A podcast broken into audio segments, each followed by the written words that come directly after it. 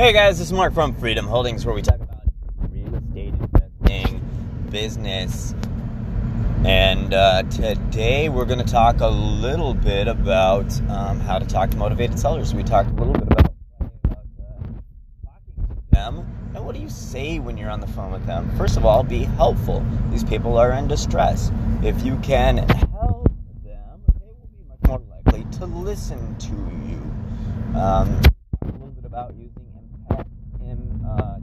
empathy is what Christopher Voss um, wrote in his book, um, negotiation book. I can't remember the exact title, but the subtitle is uh, uh, negotiating like your life depended on it, or something like that. He was a top FBI hostage negotiator. Um, back in the day, and he's since started a company called Black Swan Ltd. Uh, Limited, which is a negotiation firm which teaches people how to negotiate. But the biggest thing you can do is show empathy. Now, that doesn't mean that you necessarily have to cry with somebody, but if you can state what they are feeling, then that will go a long way toward coming to a understanding or negotiating. So, if you can be empathetic to that person, talk about where they're coming from, at least be able to verbalize it, you will go a long way using some of their words. For example, if they say something that you don't agree with, you can say something like, I'm sorry, and use the last three words that they said. For example, if they, let's say, go to the extreme, let's say they say something like, I want full cash value for my house. And you say, I'm sorry, you want full cash value for your house? Will be a way of making them think, huh, this guy doesn't uh, agree with that. Or, you know what I mean? Without being obnoxious or nasty.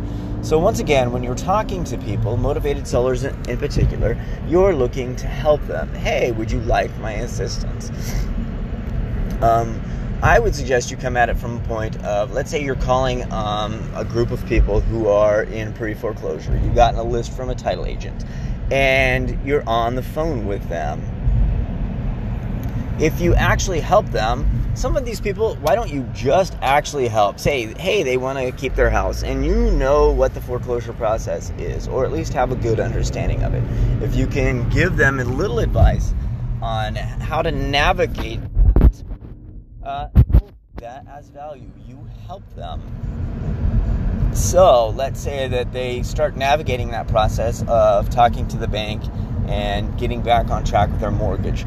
But they sign an agreement where they um, start repaying at a lower late uh, payment rate because they can't afford the payments.